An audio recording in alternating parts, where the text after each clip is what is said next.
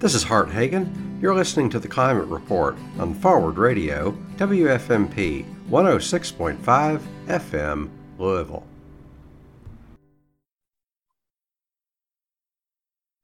My guest is Nicolette Hahn Niman, author of Defending Beef The Ecological and Nutritional Case for Meat.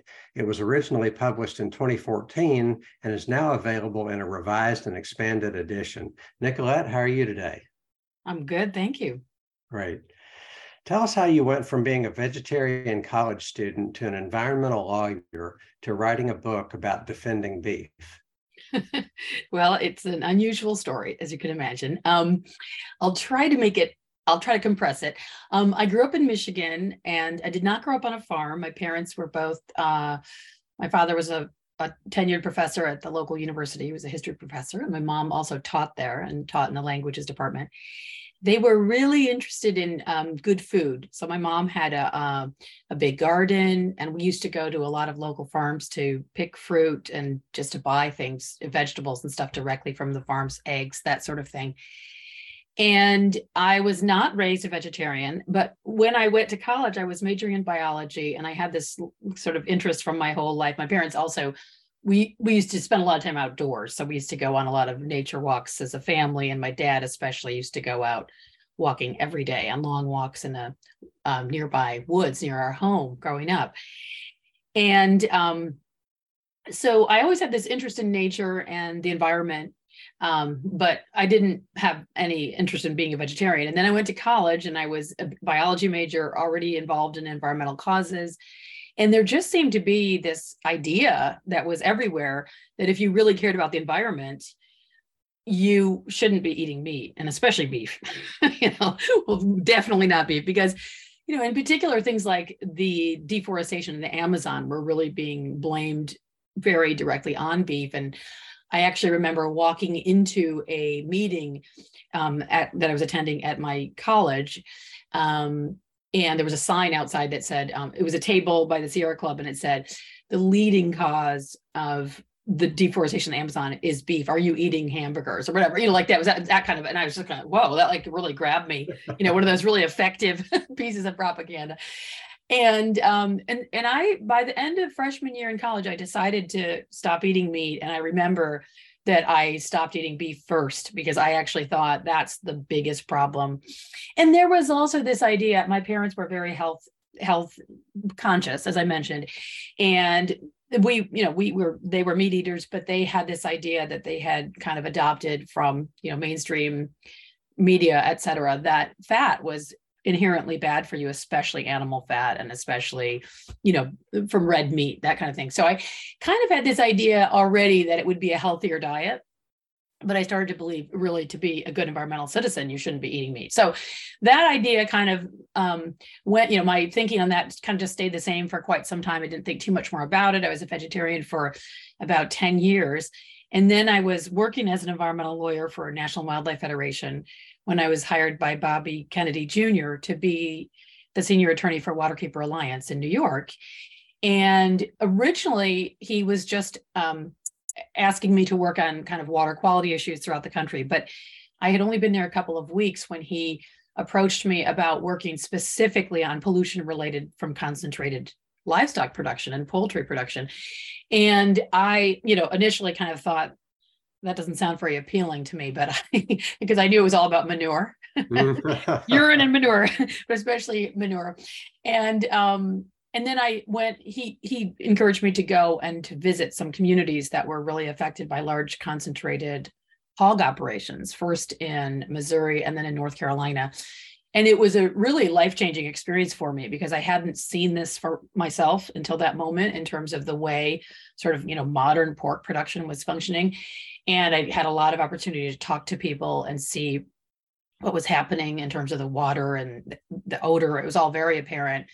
And it was really appealing to me to sort of jump into this project because um, it, nobody was really doing anything about the problems that these people were facing, and it seemed like some some help was urgently needed. So I felt like it was really important work. So I I was working full time at Waterkeeper on meat related issues, and I just kind of reinforced my vegetarian thinking. through that um, that job, I also began to meet a lot of really good farmers and ranchers, including people associated with the Niman Ranch network of farmers and ranchers. And ultimately, to make a really long story really short, I married the founder of, of Niman Ranch, Bill Niman, and I moved to a ranch um, from New York to a ranch in California. And I continued being a vegetarian for many years um, as the wife of Bill Niman and not just living on the ranch, but actively working on the ranch. I worked full time for seven years on the ranch. You, you, were even a vegetarian when you wrote the first edition of Defending Beef, right? That's right. Exactly. So it's kind of interesting. One of the things I was doing when I picked the book back up again was readjusted that whole discussion because I I wasn't not not not not only was I no longer a vegetarian, but you know my my thinking had further evolved on that whole whole question. So I had been married to Bill Niman, working on the ranch, living on the ranch for many years. And to his credit, Bill has never, you know, tried to push me towards meat eating. But what happened was that I um, was approaching my 50th uh, birthday several years ago. And I started thinking I really didn't want to go down this very typical pathway that so many Americans, including myself, was starting to go down of like um, being told, okay, you're getting to this age, you know, you're getting a little heavier in your weight, your blood pressure is going up a little bit. We want to put you on these medications, you know. And I thought to myself, you know, I want to make sure, and also there was a history of osteoporosis in my family. So I decided I'm going to test my bone density. I want to make sure I'm just, in addition to, you know, all these other life, you know, um, sort of metrics that we use to test our health, like our weight and our blood pressure, cholesterol level, et cetera. I want to make sure I'm doing everything I can with my diet and lifestyle to make sure that I'm staying healthy rather than just, okay, I'm going to accept that this is the normal trajectory that you you know, take a very, you know, a, cocktail of drugs every day when you get up in the morning. So, so I, um, I decided that in order to optimize my my diet, I really needed to reincorporate meat in it. And that was largely because I had done so much reading over the years. I was well aware of all of the benefits that meat provides in the diet. And I had really come to not believe this sort of mainstream narrative that meat and especially saturated fat from red meat is bad for you which has you know been so popularly accepted for so long. Um, I, I, and so it's kind of that was no longer a concern for me. And i really came to believe that i needed to have meat back in my diet just to be the healthiest possible person that i could be. Uh, because you know as we get older we our dietary needs are different and they're more we're we need more we need more nourishment. We're no longer just kind of coasting along. So i decided several years ago to reincorporate meat in my diet. And when i did it i was worried i would sort of regret it but it didn't turn out like that at all. I really um kind of literally took a bite of a hamburger that my husband had prepared for me from beef from our own ranch. And I, my only thought was just wow, this is so delicious. Why was I not eating this food all these mm-hmm. years? you know, and so um, even though I really understand and respect, you know, the reasons why people choose not to eat meat, um, I also think it's really important that people who decide they do want to eat meat should feel free to do that. That there shouldn't be any societal pressure or any internal feeling of guilt or shame if you're eating meat. In fact, I think meat is extremely valuable and delicious and culturally important. And so that's why i'm kind of on this you know passionate crusade you know these last you know the last decade or so to make sure that we are defending good meat that it that it needs and deserves it. But that's my own kind of like yeah let me ask my you, own narrative kind of connects with my work there. Right let me ask you um, you call into question the dietary orthodoxies that say red meat is bad for you. So let me ask you is red meat bad for you? Yeah. Well, as I just referenced in, in the book, I did a lot of research about you know all of the studies i had I kind of been talking to people about this for ages and i've read lots of kind of mainstream media articles about this and I, it was apparent that there's been a kind of a pretty serious reexamination of a lot of the work that originally began, you know, this thinking that red meat was bad for you. And I sort of trace it in the Defending Beef book. And by, you know, by in the process of doing the research for that book, I delved much more deeply into it than I had ever done before. And at that point, I realized that there's really not any, at this point in time, the the science it's not a credible there's not a consensus that we sh- that red meat is bad for you. In fact it's kind of reversed. I think so there's there's a difference between the science itself as science and the orthodoxy that has cropped up in the popular media and the health field et cetera. Well it's kind of one thing i've realized i mean I, I really didn't understand this. I you know i was a science major in college and um, both of my sisters are medical doctors actually. So i you know i have a my my father was a specialist in the history of medicine, in fact. And so I, you know, I've kind of been interested in medicine and its practice and been aware of a lot of aspects of it for a long time. And I really respect scientific research and this idea that we kind of keep trying to learn more and gain more knowledge and get more knowledgeable. But one of the things that I've realized that happens and I didn't previously understand is that when you have a, an idea that becomes really entrenched, it becomes really widespread, it's very difficult to change course on that because not only is it something that people just kind of begin to accept as you know an an axiom that can't be you know questioned but also what happens is if you've been teaching that let's say you're a professor I, for example i had a, a conversation with a nutrition professor who was in her 60s and she had been teaching students for decades that fat is bad for you and in particular saturated fat and, and you know animal fat is like the worst thing and when confronted with, she actually heard a, a speech that I gave um, and came up to me and talked to me afterwards. And she was really challenging me on this. And I realized in the course of that conversation that it was very hard for her mm-hmm. to accept the idea that this wasn't correct because she had been teaching this for decades. So right. all of a sudden, she had to acknowledge that she had sent hundreds, maybe thousands of students off not just with misperceptions but out to practice in the real world teaching mm-hmm. their patients and you know people are advising the wrong thing. So it's a really big thing to undo your belief on that if you're a practitioner. So if you're a medical practitioner or you're a dietitian. So i've realized that undoing the science is now i think quite clear that saturated fat is not bad for you and and especially if it's not oxidized. That, that's what my book kind of goes through some of the details of there's now a, a much more sophisticated understanding and and the idea that fat from animals is in any way bad for you is just b- basically wrong but you can do things to all different kinds of food including the fat from animals that will make them um, bad for you. And a lot of meat is highly processed food that has a lot of additives of all different types of all different kinds of chemicals and preservatives. And there are oh i'm sorry that was my stupid watch talking. Pardon me. Um, but i found that um, the studies about meat are almost universally the health studies are almost universally studies that just clump every type of meat. But the few studies that have broken down what type of meat we're talking about and they make a distinction between processed meat and unprocessed meat and in particular even better if they make a distinction between grass fed and you know and, you know organic and other labels like that which uh, very few almost no studies do that. But if you just even eliminate processed meat suddenly there is no correlation between any negative health effect. And there's a really big um, study that showed that that was done by Harvard School of Public Health, which is ironic because the overall uh, message from the Harvard School of Public Health still is fairly anti-meat, but some of their own work has shown that that that blanket condemnation of meat is just absolutely unscientific and is false. So, what happened in in the research that I was doing for the you know my books is I realized the science is no longer supporting should it doesn't support it. The current science does not support a recommendation against meat.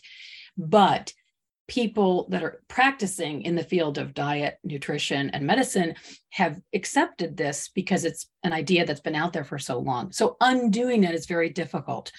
But i think the science is now quite clear that there's no reason to avoid red meat. And in fact it's such nourishing food and especially when you're younger or older you really need a lot of nourishment. And it's kind of foolish to avoid the, the red meat in fact i think. An example that you talk about is you know maybe 30% of pregnant women are iron deficient and red uh, beef has higher quality iron that your body can absorb more readily than other sources of iron yeah, in fact, it's ironic because sometimes you'll get into discussions with people who are vegetarians, or you know, this will be this happens, this kind of stuff happens all the time online, these online discussions about it. And people will say, well, look at India. You know, I mean, they have almost a whole nation of vegetarians. Well, first of all, I learned through my own research and discussing people who are experts in India that only about 30 to 40% of the population of India is vegetarian. So that's an important kind of like starting point. But there's also, there's been a whole significant body of research showing that uh, um, anemia is a very big problem in India. And in fact, the rates of anemia among pregnant women and nursing mothers in India are alarmingly high. Okay. So you, you you know people love to point and say, well, here's a real world example of how you can have vegetarianism. Well, that's actually not a good example mm-hmm. because it's an example of a place where you have a lot of vegetarianism and you're seeing negative health impacts mm-hmm. as a result of that.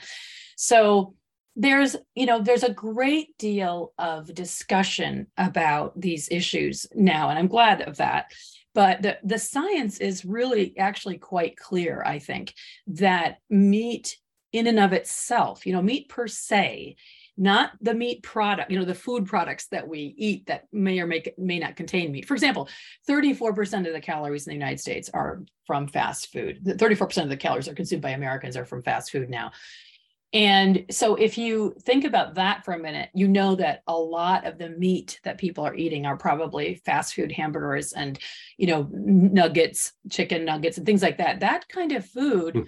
is probably not good to be eating very much of because it's, you know, coming from there's a lot of issues with that food in terms of from right. the beginning, the sourcing and the preparation and all that like, stuff. How do you separate out meat from processed meat from the effects of processed food, like with a lot of corn syrup, things like that, uh, versus you know pure cane sugar and things like that. Um, let, us talk about let's talk about climate change. Um, let me ask you: Are cattle causing climate change, or could they be part of the solution? Yes, well, that is a big question these days for a lot of people. And the short answer is that actually, I think we absolutely need cattle in order to fight against the effects, the negative effects of climate change. And that surprises a lot of people. But I think uh, when you dig in, again, sort of dig into the science a little bit, it's really clear that there's a huge amount of carbon that has been lost from the soils of the world you know and there are lots of different figures that have been created but we know that an enormous portion of the carbon that was once contained in the soils is no longer there and that has been lost due to the fact that there's been you know widespread desertification and plowing of all you know land all over the world. And so basically you know the carbon that would have been in the soil historically has been lost to the atmosphere. And there's also that's kind of the the troubling part of the story but then the upside is that we know that through various different kinds of human practices agricultural practices we can get a lot of that that carbon back into the soil which makes the soil much more productive and healthier supports more life holds more water all kinds of wonderful things. And actually pre, pre, um, creates healthier food ultimately because there will be more biological activity in the soil and what we also know, and so that t- helps both the soils and the food system in terms of how much it can generate and how healthy the food will be, but also can actually help the condition of the atmosphere and getting carbon out of the atmosphere. So it's something that is sort of a no-brainer that we should all be focusing on this as a as a as a planetary community. So let's but, talk about the soil, the positive impact that cattle can have on the soil. How does that work? Yeah, so that's the thing when you're talking about, you know, sort of what are these um, practices that we can do as humans to try to get that carbon back into the soil, it turns out that livestock, especially grazing livestock, are a really important part of that. And I think to, to understand why that is, there's a couple of key points. One is that grazing animals the world over tend to occupy those parts of the land where you actually can't even grow crops.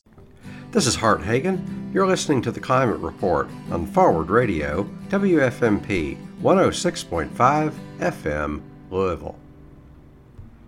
So, if you're talking about ag- improving agricultural practices and doing cropping in a better way, I think that's an important conversation. Yeah. But that won't even do anything to improve the soils and you know the, the land surface of a huge portion of the world's because they are land. hilly or rocky or maybe too cold there are lots of reasons lots of places in the world that are not suitable for growing crops and what are you going to do with those so Exactly. And in fact, I ha- now having, I, you know, I'm originally from Michigan. And so I'm sort of used to thinking of a lot of green stuff and you know all over the place and uh, lots of water. And you know then coming out here i've lived in the west now for almost 20 years and it's a completely different place. And i didn't understand how different these places were until I moved out here and lived here and visited a lot of ranches.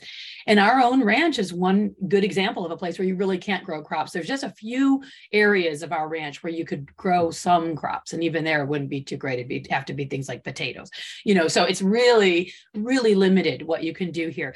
But it's an ideal place for cattle because it's um, breezy it's cool it doesn't get really hot it doesn't get really um, warm you know so it's a great place and it would have been a place that historically in the sort of prehistoric times even would have had a lot of wild grazing animals on it okay? But those of course have largely disappeared due to human activity. And so the beauty of cattle is that and other grazing animals is they can live on these lands. They can maintain that biological activity in the soil. They can maintain the ecosystem of all of the wild you, animals that would have been if here. You, part of that is that if you don't have animals, then there's really something missing from these ecosystems. You, you did a study about the vernal pools, or you reported on a study about the vernal pools in California, just as an example of that. But if you yeah. if you lack the animal impact, animal impact can be good. You have the weight of the hoof digging uh, kind of little pits in the ground and, and stirring up, mashing in seeds. You have the the value of the manure and the urine and uh, even the value of the, the animal eating the grass and the forbs and the legumes and the little trees and shrubs, uh, eating that. Otherwise, grass is just kind of kind of stay there and become a fire hazard and that kind of thing. Exactly. And that vernal pool study was a really interesting one because it was done by an environmental organization and by a longtime environmental advocate. and she was showing in her multi-year, very comprehensive study that in fact, it was sort of a, a, great example of how science sometimes can really clarify important um, questions. There was there were a lot of vernal pools around California, and there were cattle in these areas, and there was a big push by a lot of environmentalists to get the cattle out of these areas because it was felt because it was you need to protect were, these vernal pools. Assumptions. Let's yeah, make exactly. assumptions based on orthodoxy rather than actually having hard data from studies. And so exactly. they compared vernal pools that were and were not impacted by cattle. And what did they find?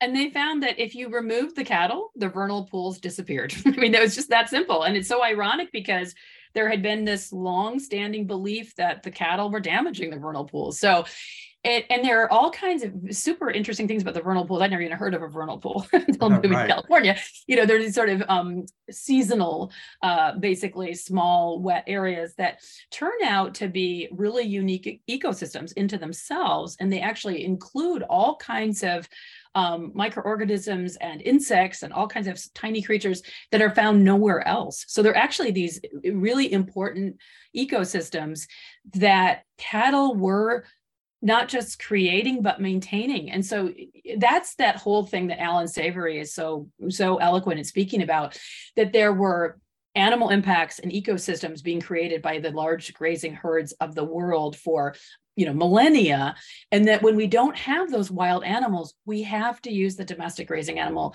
to replace them. And that's i really believe that now having spent the last 20 years looking at this. And i i as well like like alan savory i come from a background as a biologist and ecologist And, you know, my assumption was for a long time that the cattle and other grazing animals that were raised by humans were probably harming these places. But I've really come around now to seeing it very differently from having witnessed it myself and also having um, read a lot of these very credible studies. Yeah. So in your book, you explain the work of Alan Savory. And part of the idea there is that, you know, overgrazing is not really a thing as much as we're told. Over resting is really more of a thing.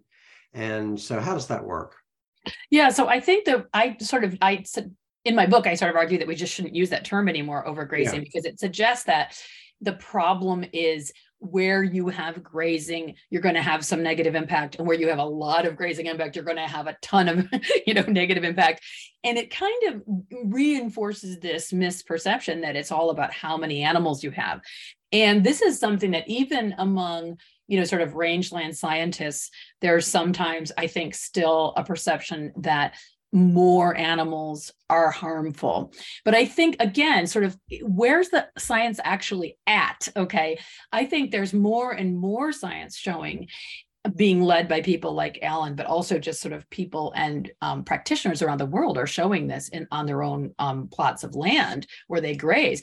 That you can have huge numbers of animals, but that it's really important how they're managed, and that you need to have the animal impact, and then you need to have the rest. And so the term overgrazing is unhelpful because it leads to all kinds of misperceptions and people focusing on animal numbers when you really should be focusing on the you know as Alan Savory said time. You know how much time are these animals there and how much time is the land being allowed to rest in order to have that recovery period? So it's all about the management and it's not about the numbers so basically, you know, mob grazing, if you will, uh, we're talking about a, a large number of animals on a piece of land on a paddock for a very short time. So they might be on there for a day.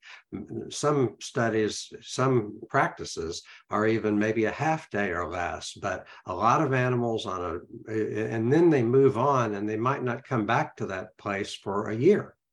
Yeah. And I, when I'm trying to explain this to people, I often say if you just took, you know, like a, a kind of an imaginary ranch that was 100 acres and you divided it into one acre parcels and you kept each, you know, keep the, keep your animals on each plot for three days approximately, you know, and moved them and then they wouldn't come back. I mean, of course, it would never work like this in the real world, but some this is just to kind of make it clear to people, you can imagine that that um, piece of land would be rested for the vast majority of the time, but it would get a heavy impact mm-hmm. for a mm-hmm. period of time. And the reason this is so compelling, I think, is because when you look around the world, at the large herds, whether it's Cape Buffalo or bison or caribou, that's kind of how they function. They are they're large, they're very concentrated, and they're in an area for a while, and then they move mm-hmm. on, in, and in they nature, don't just stay in one up. place. In nature, they're bunched up partly because of predators. So they're they're in nature they're bunched up together. It's a you know a high concentration of animals on a relatively small space you take away the predators, that's a problem. We can kind of mimic that with the use of paddocks. Yeah, exactly. And there's, I think it's a really compelling idea to think about too, because we still have all these issues in terms of the way livestock are managed, in terms of, uh, for example, predatory pressure. And I'm, you know, I'm a big advocate of the use of livestock guarding dogs, for example, and we have them here on our ranch. But I think we need to figure out how to coexist with the predators because there's more and more mm-hmm. evidence that right. predators are really important for ecosystems as well. And when you have your animals more densely congregated, it provides them more protection from predators just by mm-hmm. virtue of the fact that they're not scattered and they're not out by themselves. They're they have that sort of herd protection like they would in nature. So I think there's more and more understanding of the ways to do things that's good for the soil and creates healthier animals because moving your animals regularly is really good for them in terms of getting them on clean ground, getting them on fresh vegetation and then we know that that has a better impact on soils. And so there's just like all all of these different you know ideas and all the science is sort of coming together to show there there are better ways to do things than a lot of common practices, but it's also showing that where you remove animals, I talk about this quite a bit in defending beef, where you remove animals, and this has been done in multiple places around the world in the name of restoration of land, it's been found again and again that the soil health and the ecological health declines. So it there's at the same time, kind of like the heart health issue, you know, or the issue related to meat and food and diet and health. the science is more and more showing that that animal impact is actually essential for optimal ecosystem function. And so we need the animals, but how do we manage them? That should be the focus. Let's talk about um, water, drought, desertification, that kind of thing, and the potential of cattle to positively impact the soil and thereby, you know, diminish drought. The American West is experiencing the worst drought in 1,200 years. What is the solution to this?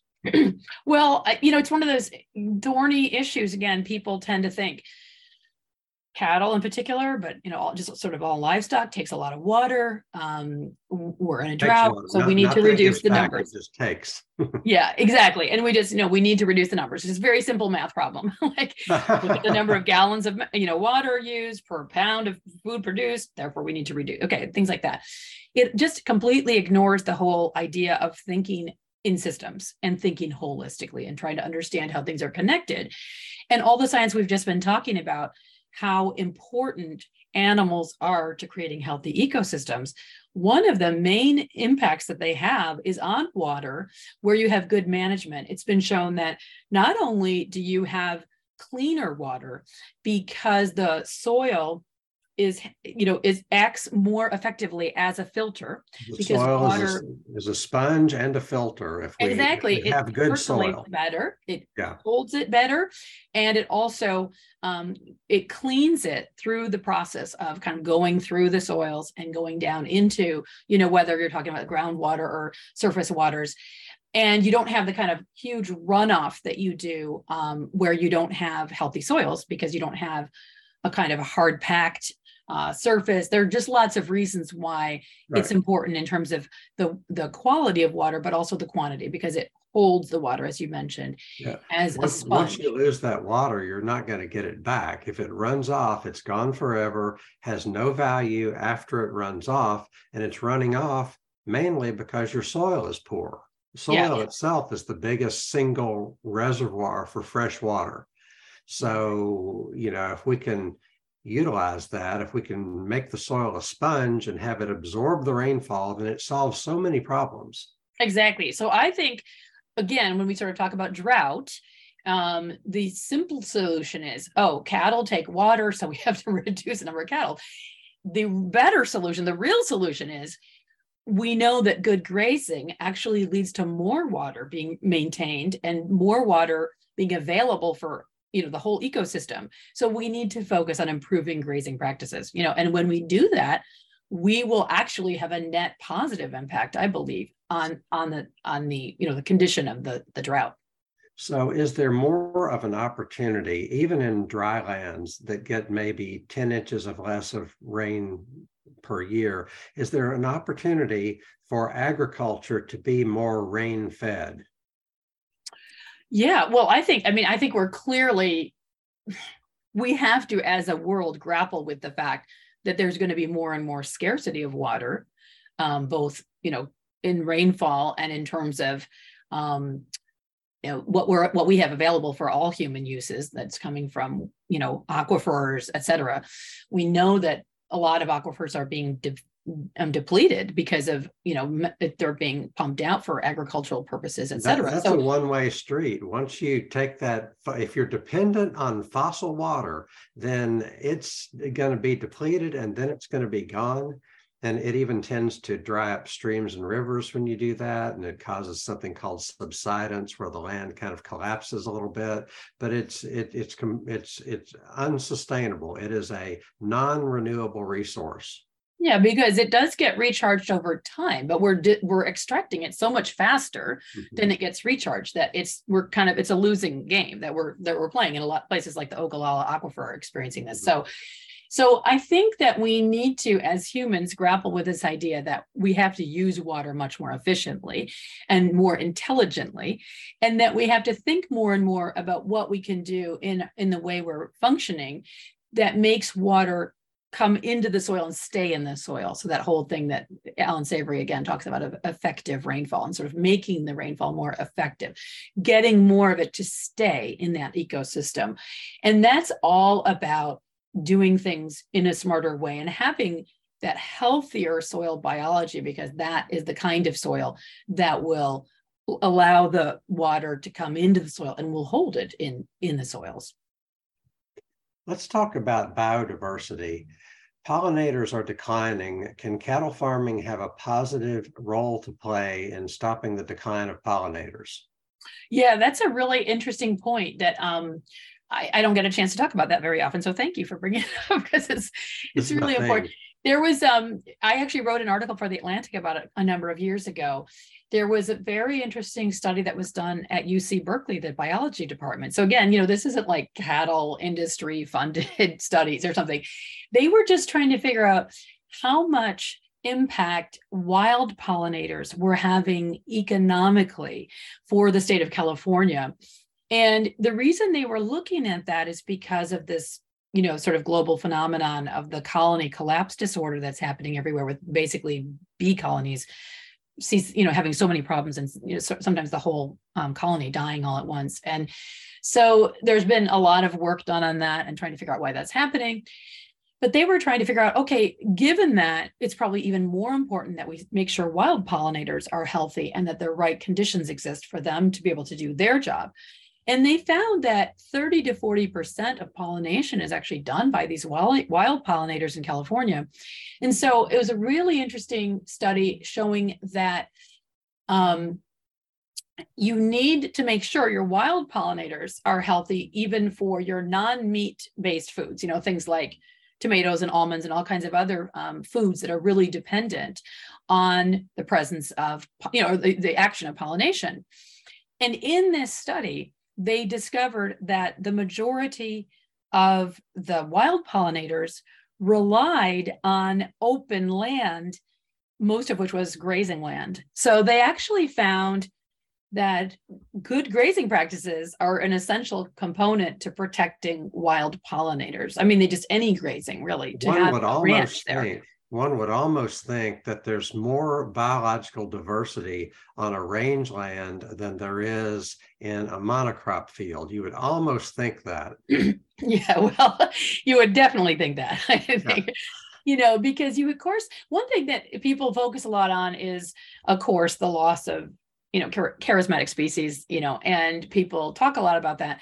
But I think there's more and more interest in this whole idea that the biodiversity mm-hmm. starting at the microorganism level in the soil is actually the cornerstone of the entire ecosystem and that you have to have not just the presence of a lot of microorganisms in the soil but a very diverse body of microorganisms in the soil. And that becomes the foundation for ecosystem biodiversity. And no one was talk or maybe a few people were but very few people and certainly nobody in agriculture was talking about that a few decades ago. But i think now and there's more and more recognition of this idea. So I think we need to think about biodiversity starting from the soil level and starting from the microorganism level, and then think about it. I always kind of think of it as an upward cascade of biodiversity, which will happen if you have a, a, highly functioning soil with a lot of microorganisms and very diverse organ- organisms, they will support more diverse insect life, more diverse plant life, and that will support more diverse animals of all shapes and sizes. And so the whole ecosystem is more functioning and more diverse. Right. I don't know if you're familiar with John Kempf, but he has this uh, plant plant health pyramid where he shows if the if the soil is healthy enough to allow your plant to advance through all four stages of that plant health pyramid then the plant becomes impervious to to it becomes somewhat invulnerable to pests and pathogens yeah exactly in fact there's a really interesting whole discussion about how um in Dan Barber's book. Um, I think it's called the third plate. For some reason, the name is escaping, me, but I think that's the right name. But he's Chef Dan Barber from New York. He he makes this whole very detailed argument that the cornerstone of agriculture, in terms of plant agriculture, should be all about creating healthy soils that create a plant that is able to resist the pests, whether they be fungal or you know insects or whatever, and that when you have a strong plant you need to use fewer or no pesticides or herbicides because the plant itself does the work and that you know it's an interesting idea that we've weakened our plants by mm-hmm. making all these monocrops and making these very depleted soils that you know we're kind of creating sort of pathetic versions of a plant that once would have been able to fight off and fend off all these various forms of attack and now is not able to do that this is Hart Hagen. You're listening to the Climate Report on Forward Radio, WFMP 106.5 FM, Louisville. So it's all connected, all these things. Yeah. Uh, let me ask you this the same thing from a little bit of a different angle. You have said that cattle help control weeds and pests without chemicals. How does that work and why is it important? Yeah, well, part of it goes back to what we were just talking about having a healthy soil that creates healthy plants. And it's also about this idea that wherever you have that animal impact or that grazing animal, they really will keep down the growth of you know sort of the early growing species which allows more diversity of species to come up in any environment and so you don't have a single um, plant dominating because basically the especially the sunlight but also the rain is more able to penetrate more areas. Mm-hmm. and therefore it allows these other plants to sprout and to grow. And so you just have more natural diversity occurring in that place. And so having the grazing impact creates you know, so, and also sort of more um, vegetative cover overall. There's um, some good research that I cite in Defending Beef about just how much density of vegetation you get in an ungrazed area versus a grazed area. And it's dramatically higher where you have grazing because you actually have the opportunity to for those later sprouting species to come up and fill in these um, places on the land that might have otherwise just been kind of crowded or shadowed out by the taller growing earlier you know um, sprouting grasses and other plants yeah i'm i'm in kentucky and we have you know our forests uh, tend to be overrun with uh, winter creeper and uh, bush honeysuckle and privet and some other things. And um, I used to look at those and say, well, I mean, I've done a lot of work just kind of cutting those things out. And then I got to the point where I'm thinking this land needs some grazing animals. It needs the hoof impact. It needs the it needs them to to eat these things back. Uh, it needs the manure for fertilizing. And I think that there would that we could deal with a lot of our invasive species problems if we would strategically graze uh, goats and sheep and maybe even cattle in some of our forests. I agree with you. It's weird because we look at a lot of these places, you know, that look a certain way in our lifetimes and we kind of think oh well that's the way it looks and we don't realize that the, the way it looks now is so often a result of the absence of a variety of different animals that would have historically been there, whether mm-hmm. they were domesticated animals that humans had grazing there, or whether they were before that wild grazing animals.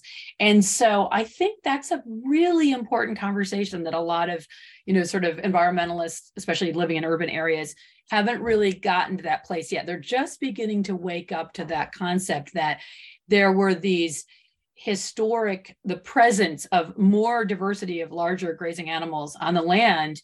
You know interestingly europe i think they're starting to, to, have this conversation more. They're recognizing that they've pretty much eliminated all of their wild grazing animals and then even their farm animals have declined dramatically in terms of areas that are grazed.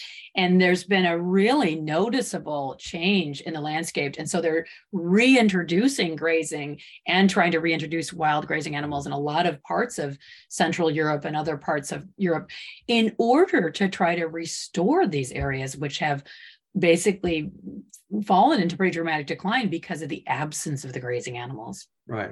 Let me ask you this question Can cattle have a positive impact on populations of birds and mammals?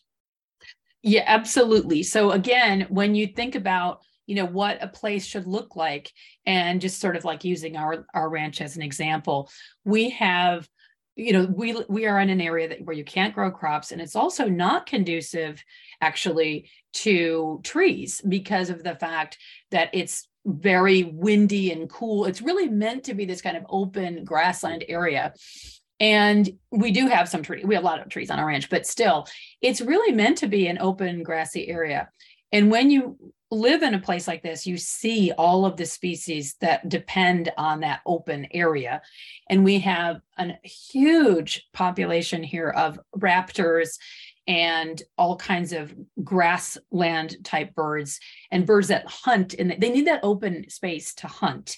And when you um, not too far from us, there's an area that was grazed and isn't now, and it's kind of brushy now. It's not on our ranch, but it's not too far away. And you see that there's a much lower level in terms of the presence of a lot of these animals that we have on our ranch than there is there because they can't effectively hunt. In the, the, the great the um, the raptors, for example, and the the herons and the egrets and stuff, they can't hunt there, and so they don't go there. So we have seen just on our own ranch the importance of having the grazing, and we also see when we graze a field and then we move the cattle off or even when the cattle are still there you'll you'll see a lot of the the birds arriving in order to do the hunting which they can do so much more easily when that thatch is cleared away you know that taller grass.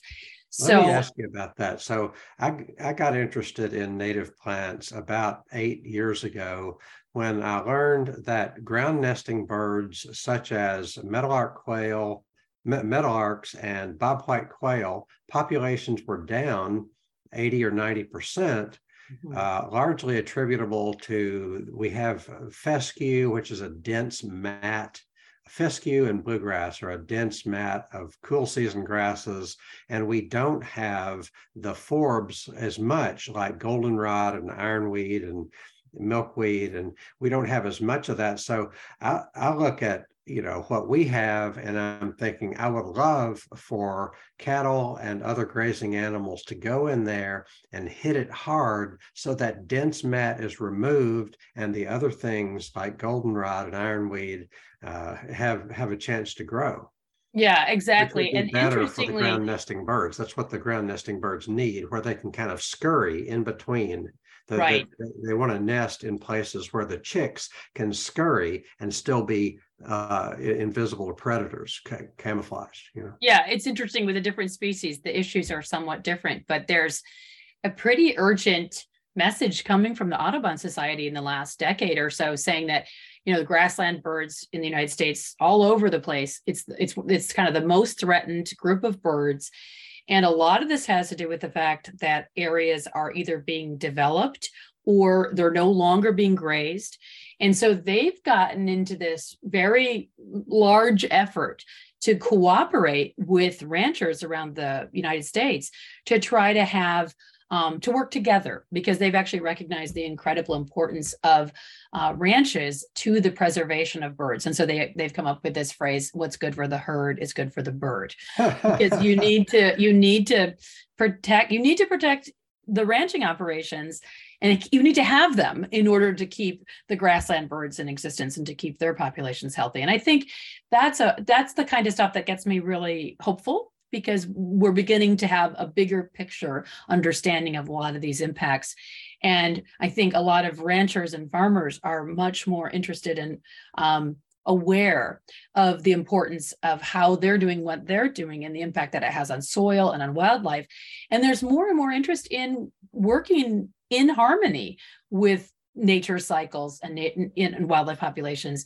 And I think there's a genuine kind of surge of um, excitement within right. agriculture and ranching to learn more about how to do to be better stewards.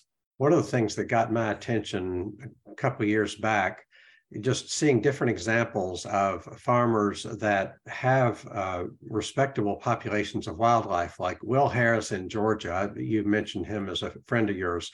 He says, um, you know, there are 25 bald eagles on his property, and it's the largest population of bald eagles in Georgia, according to the Department of Natural Resources there. And then um, Joel Salatin in Virginia said that he had eight, all eight species of native bumblebees hmm. in his region. Uh, so, you know, the, the, the, the light bulb came on for me that farming, farms can be habitat. Farming can not, can not only regenerate the soil and the water cycles, but farms can be habitat for wild animals. Absolutely. And, and I consider both Joel and Will good friends of mine, and I really value and appreciate what they're doing. So I'm glad you mentioned them. You know, also, I think that what you were just talking about shows why it's important for everybody who's in agriculture to be thinking about minimizing the use of um, chemicals and other kinds of mechanical practices that can really disturb areas. Mm-hmm. So things like plowing.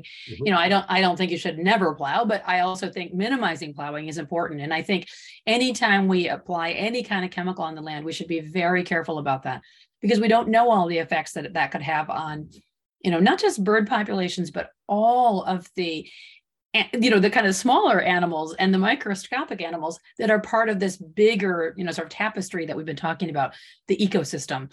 And it all everything affects something else. So i think these you know this idea that farms can be almost like little wildlife sanctuaries um, i think we're moving more and more toward that and more and more understanding and appreciation of that idea. And i think that's absolutely the right direction.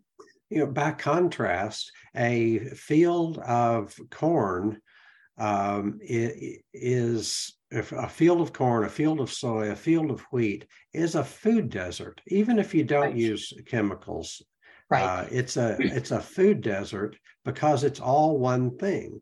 Yeah, and the and fact the that soils... it is all one thing, uh, the fact that it is all one thing means that you have to use some sort of artificial barrier, like chemical pesticides, to keep the keep out whatever might eat it. You know. Yeah, and artificial fertilizers in order to give the plant the nourishment right. that it needs to grow, which you shouldn't need to do if you have a healthy soil the whole system will feed the plant naturally as well as help its own defenses against all yeah. kinds of intruders let's talk about how um, you need living soil you need high functioning living soil with structure with porosity with a robust soil food web in order to deliver nutrients to the plant to make the plant resilient and then to make the plant nutritious to us if we eat the plant or to the animal that we eventually eat. Yes. So. Yes, I'll just say exactly. and I think, and so to sort of take it the next level, I think when you're raising grazing animals, it's important to think about the value, nutritively speaking, to the animal of everything that's on the landscape that they're grazing and not just having a healthy plant but having plant diversity.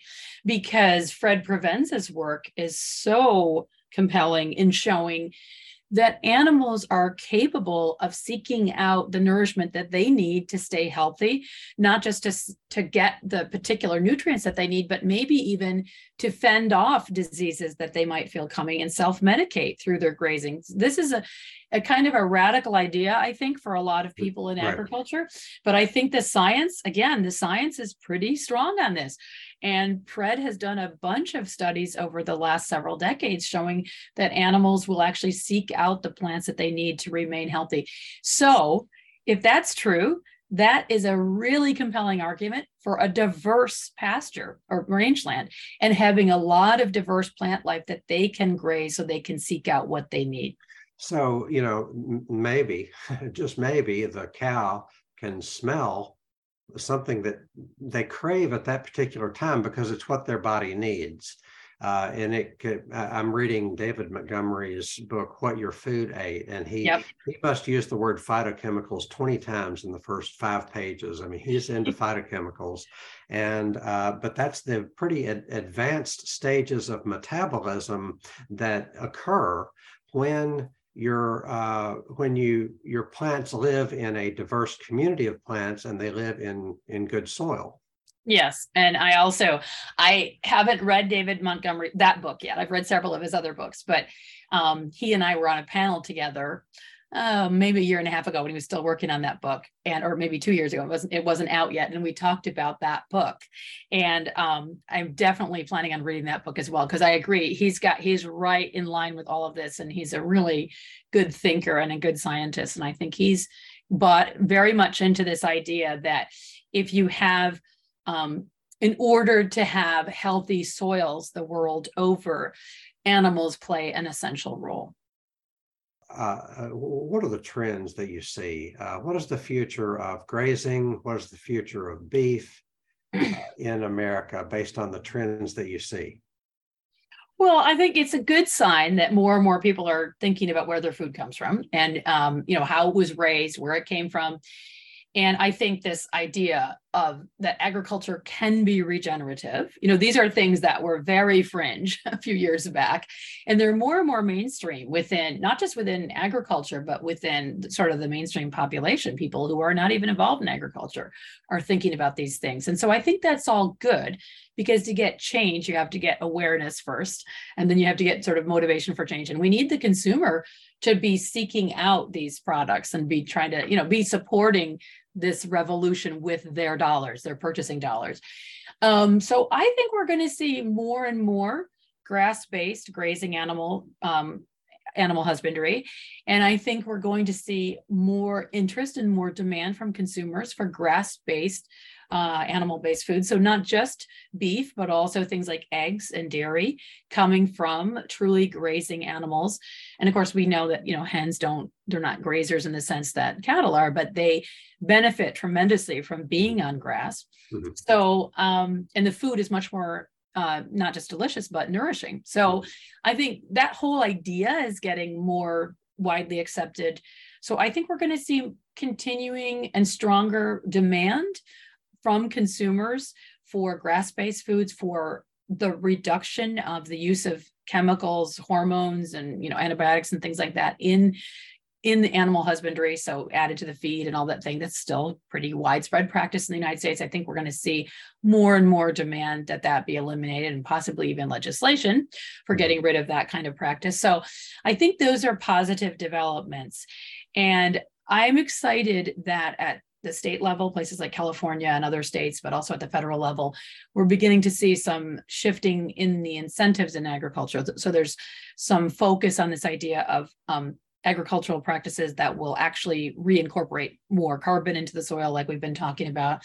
And um, I think those are the right kinds of incentives because right now, you know, there's still a subsidy system that really just it kind of rewards production, and mm-hmm. we don't. That's not the right system. We need a, a, system that rewards good stewardship and mm-hmm. rewards biodiversity and the create the creation of ecosystems on farms, as we've been talking about. So, I think there are some positive signs in all of these things. There's a lot of work to do, but I, you know, for myself, I, I have a lot of um, optimism about the the um, awakening to a lot of these ideas and the fact that I think more and more people are interested in real food and are recognizing the danger of processed food. And when you focus on trying to make your diet one of real food, things like meat, you know, and beef and butter, milk, eggs, those are really valuable foods. And so I think we're going to see a reappreciation of those kinds of foods, which have been sort of, you know, more and more we've sort of been told these are kind of optional things that we don't need them. In fact, maybe we shouldn't even be eating them. But I encounter people all the time now that I think are starting to say, I'm trying to eat real food. Mm-hmm. And I think that is the key to good health. And on the agricultural side, the way that we get there is by focusing on soil health and biodiversity. So it's all related and I think um, I think there's a lot of good, you know, there's a lot of work ahead of us, but there's a lot of good things ahead of us. So I'm optimistic. Thank you for joining me for this conversation with Nicolette Hahn Niman, author of Defending Beef. This is Hart Hagen on Forward Radio, 106.5 FM, Louisville.